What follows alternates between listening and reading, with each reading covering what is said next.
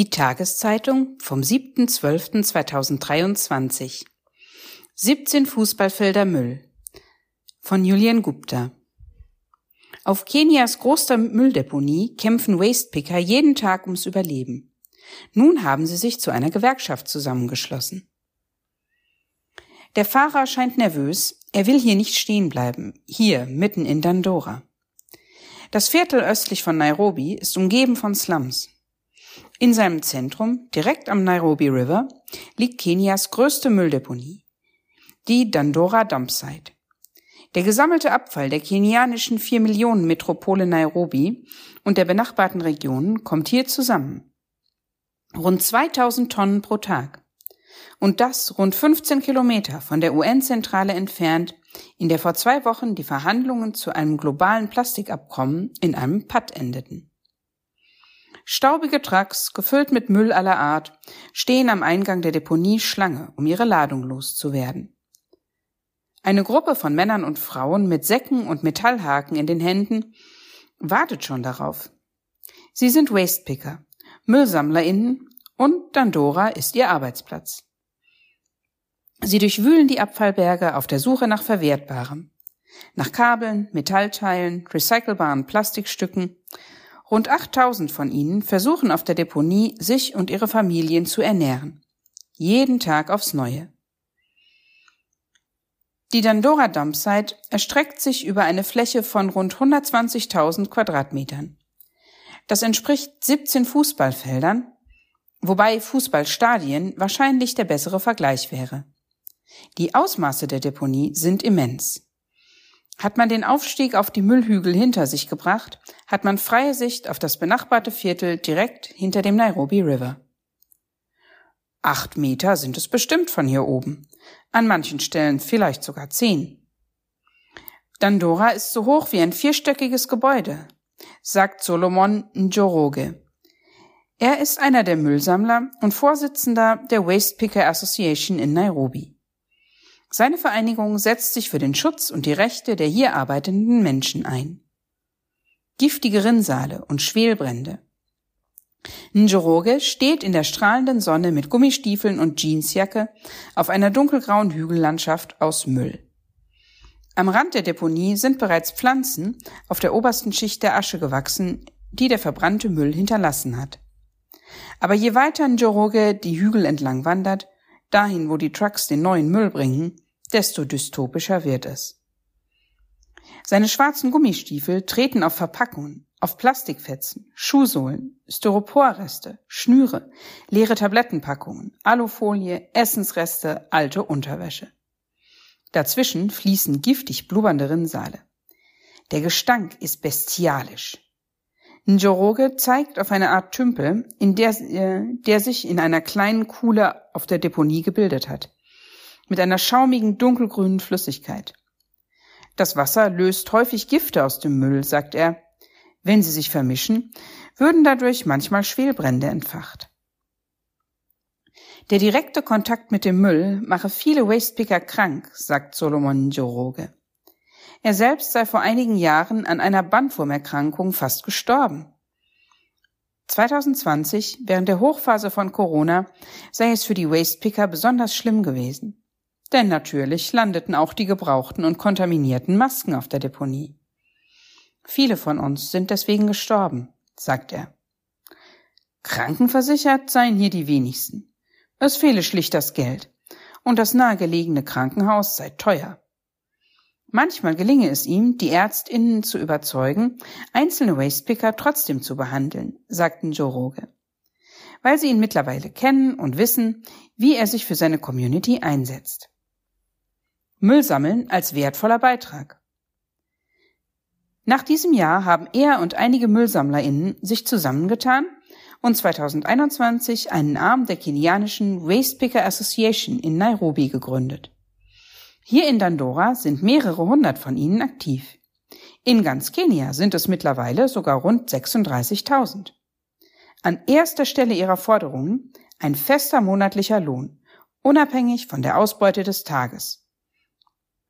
Mindestens 120 Euro seien angemessen, sagten Joroge. Schließlich leisten die Wastepicker einen wertvollen Beitrag für das Land sowohl für die Wirtschaft als auch fürs Recycling. Wenn es nach der Waste Picker Association geht, sollen diejenigen, die für die Herstellung des Mülls zuständig sind, auch hier auf der Deponie für ihre Produkte verantwortlich sein, vor allem beim Plastik. Wir müssten eigentlich Geld von Firmen wie Coca-Cola bekommen, sagten Joroge. Schließlich seien es die Wastepicker, die PET-Flaschen, Becher, Deckel und Dosen aus dem anderen Müll heraussammeln und an Recycler verkaufen. Ohne sie würde all das wertvolle Plastik zusammen mit dem wertlosen Rest auf der Deponie verbrannt werden. Mit Blick auf das globale Plastikabkommen, das im November in Nairobi verhandelt wurde, glaubten Joroge, dass Wastepicker einen wertvollen Beitrag leisten könnten, wenn man sie nur in die Debatte mit einbeziehen würde. Wir wissen doch ganz genau, welche Plastiksorten in der Praxis wirklich recycelt werden können und welche nicht, sagt er, während er ein Stück Styropor und Dämmwolle aufhebt, beides nicht wiederverwertbar. Zumindest nicht mit den Möglichkeiten vor Ort. Der Großteil des Mülls, der hier liegt, ist verbrannt. Wertloses, nicht recycelbares Plastik vermischt mit Restmüll. Viele Wastepicker haben die Müllberge unzählige Mal mit Eisenhaken und bloßen Händen durchwühlt, um Materialien mit Restwert zu finden und sie an die Verwerter zu verkaufen. Alles andere, der Großteil, wird unter freiem Himmel verbrannt. Übrig bleibt eine undefinierbare Masse, dunkel wie die Kohle und das Erdöl, aus dem das Plastik irgendwann einmal hergestellt wurde.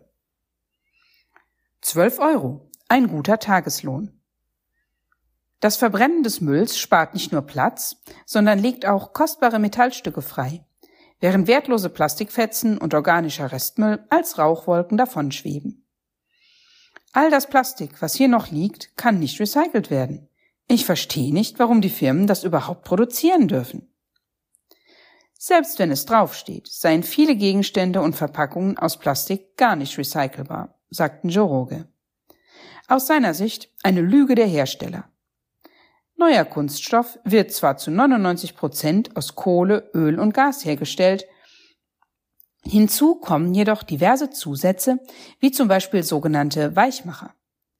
Aktuelle Studien gehen von über 13.000 verschiedenen Chemikalien aus, die für die Produktion von Plastik verwendet werden. Die vielfältigen Zusätze und Verbundstoffe machen ein Recycling häufig unmöglich. Mitten in der Deponie steht eine kleine Kuhherde. Ein Kalb trinkt von seiner Mutter. Die Kühe wurden von den Besitzern hierher gebracht, um im Müll nach Espensresten zu suchen, sagten Joroge. Für Futter sei kein Geld da. Ein paar Kuhfladen fallen vor uns auf den Boden aus verbranntem Müll. Irgendwas Essbares hat die Kuh hier anscheinend gefunden. Ein Wastepicker kommt uns entgegen, mit einigen Kilogramm an Kupfer und Aluminium in seinen Beuteln. Nicht ohne Stolz präsentiert er seine heutige Ausbeute. Wenn er Glück hat, bekommt er dafür 2000 kenianische Schilling bei den Einkäufern, sagt er, umgerechnet 12 Euro. Ein guter Tageslohn hier in Dandora. Druck der Müllkartelle. Obwohl die Deponie in staatlichem Besitz ist, bekommen die Wastepicker hier keinen Lohn. Sie leben von dem, was sie Tag für Tag in den Müllbergen finden. Das macht sie abhängig von den Einkäufern. Rund um Dandora hat sich eine Schattenwirtschaft gebildet. Kleinere Einkäufer liefern an mächtige Müllkartelle. Ihnen gehören die Maschinen, die Recyclinganlagen, Sie diktieren die Preise. Die Wastepicker Association von Njoroge will gegen diese Abhängigkeit angehen und versucht, verschiedene Gruppen von MüllsammlerInnen zusammenzubringen, um ihre Verhandlungsmacht zu stärken. Die Kartelle gehen gegen diese neue Einigkeit vor, die von der Wastepicker Association ausgeht, sagten Njoroge. Sie bevorteilten bewusst manche Gruppen, um Missgunst und Uneinigkeit zu stiften. Dabei können wir nur stark sein, wenn wir als Wastepicker vereint sind, sagt er.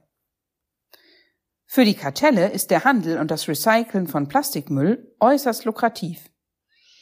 Rund 10 Milliarden Euro werden laut Financial Action Task Force jedes Jahr weltweit von Mafia, Kartellen und Müllschleusern damit umgesetzt. Die Dunkelziffer könnte noch deutlich höher liegen. Durch Müll überleben, das wenigste davon kommt bei den MüllsammlerInnen selbst an. Die Einkäufer diktieren die Preise. Gestern habe er umgerechnet drei Euro gemacht, sagt Njoroge. Er musste noch Rechnungen bezahlen, hat ein bisschen Gemüse und Mehl für seine Familie gekauft. Am Ende des Tages bleibt häufig nichts übrig. Das Frühstück am Morgen darauf muss dann ausfallen. Manchmal, wenn Lastwagen neuen Müll bringen, steht Njoroge mitten in der Nacht auf und klettert auf die Deponie. Du musst scharfsinnig sein, sagt er.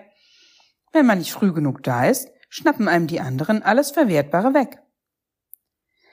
Njoroge ist in Dandora, dem gleichnamigen Viertel um die Deponie herum, geboren und aufgewachsen. Seine Kindheit sei noch recht unbeschwert gewesen. Doch das änderte sich, als er älter wurde und immer mehr Menschen in Dandora Arbeit suchten. Seine Eltern konnten die Schulgebühren nicht mehr zahlen, er musste die Schule abbrechen. Der 34-Jährige erzählt, dass er kriminell wurde, ohne Details zu nennen. Viele meiner Freunde sind damals umgekommen, sagt er. Einige wurden von der Polizei erschossen, andere vom Mob gelyncht, als sie beim Stehlen erwischt wurden. Doch Njoroge hat überlebt. Der Verlust seiner Freunde habe ihn zum Umdenken gebracht. Er sei ruhiger geworden und demütiger. Mit seiner Frau Esther bekam er zwei Kinder, Daniel und Abigail, heute neun und sieben Jahre alt. Als er von seiner Familie erzählt, lächelt Solomon Njoroge zum ersten Mal an diesem Tag. Für seine Kinder wünscht er sich ein anderes Leben als seines, ein besseres. Meistens können sie zur Schule gehen. Nur manchmal würden sie wieder nach Hause geschickt, weil das Geld nicht gereicht hat für die Schulgebühren. Fluchtort und Rapmusik. So wie in Njoroge wachsen viele Kinder in den Slums und Wohngebieten rund um die Deponie auf. Wenn man durch die Straßen läuft, sind es jedoch nicht die Szenen, die man von Brot für die Welt Plakaten kennt, mit traurigen Kinderaugen, in denen Fliegen sitzen. Viele der Kinder lachen, spielen mit uralten Fahrradreifen und grauen Klumpen, die irgendwann einmal Fußbälle waren.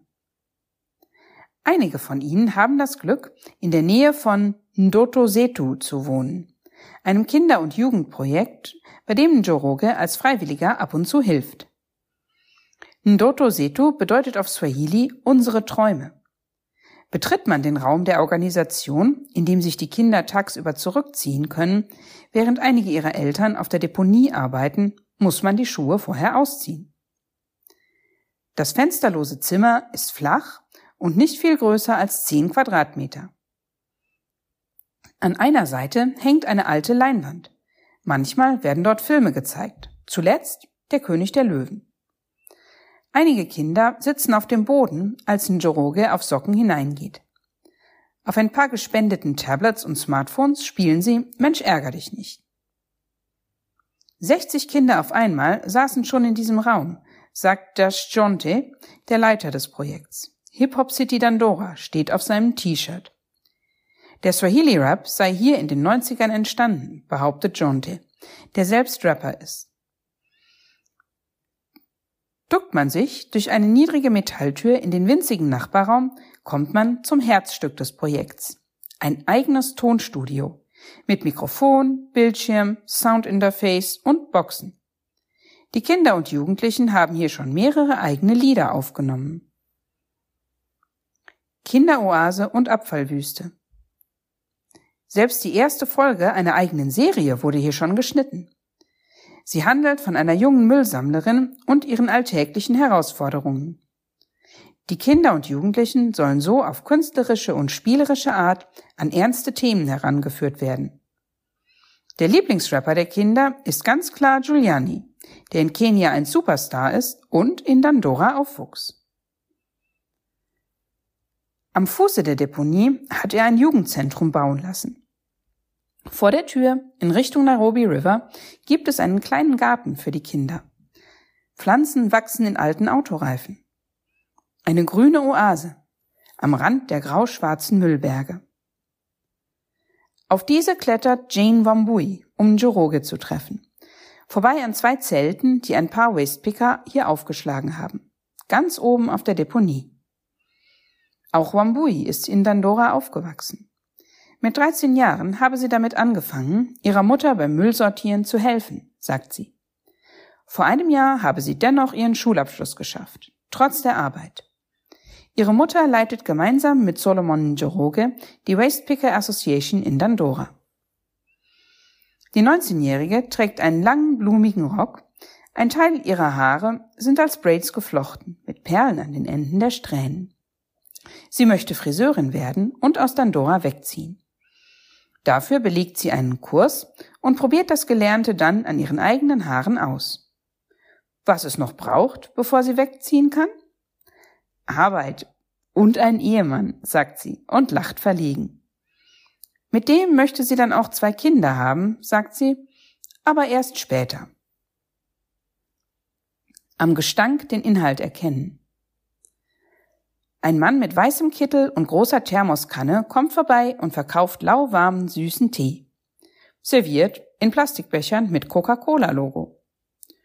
Die Becher wurden hier auf der Deponie eingesammelt, sagten Joroge, nippt am Tee und fügt hinzu, Willkommen in Dandora.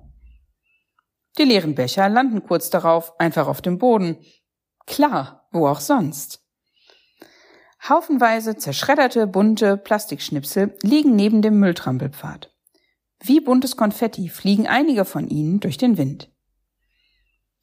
Je näher wir den Trucks kommen, die den neuen Müll abladen, desto beißender wird der Gestank. Er benebelt, raubt einem die Sinne.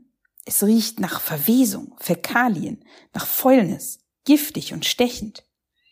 Es sind Gerüche, die, so denkt man, es eigentlich gar nicht geben dürfte. Man möchte nur noch ausatmen, bloß nicht ein. Da, wo der Gestank am schlimmsten ist, ist auch die Fliegenkonzentration am höchsten. Sie schwirren um den noch feuchten Müll, der erst seit mehreren Tagen oder Wochen in der Sonne vor sich hinbrutzelt und noch nicht ganz vertrocknet ist und auch noch nicht verbrannt wurde. Teilweise wird der Abfall, der auf der Deponie landet, in Anlagen bereits vorsortiert, so dass nur noch der wertlöse Hausmüll übrig ist. Windeln, Essensreste, Hygieneprodukte. Weder Njoroge noch Wambui störe der Gestank noch, sagen sie. Je nachdem, wie ein Müllhaufen riecht, weiß Njoroge jedoch, was darin steckt. Manchmal würden zum Beispiel auch Tierkadaver hier abladen. Die könne er am Geruch erkennen. Trotz der Arbeitsumstände hegten Njoroge keinen Groll auf Dandora. Es ist der Ort, durch den ich meine Familie ernähren kann. Und dafür bin ich dankbar, sagt er. Ich sehe Dandora als meinen Arbeitsplatz. Ein Arbeitsplatz, an dem er und die anderen Wastepicker ohne jegliche Sicherheitsvorkehrungen auskommen müssen. Ihre Wege durch die Deponie sind kaum erkennbare Trampelpfade, wo der Müll schon hart getreten ist und einigermaßen festen Halt gibt. Daneben geht es oft mehrere Meter in die Tiefe. Ein zu lukrativer Markt. Besonders auf dem Weg zurück, beladen mit vollen, schweren Säcken, passieren häufig Stürze, sagten Joroge.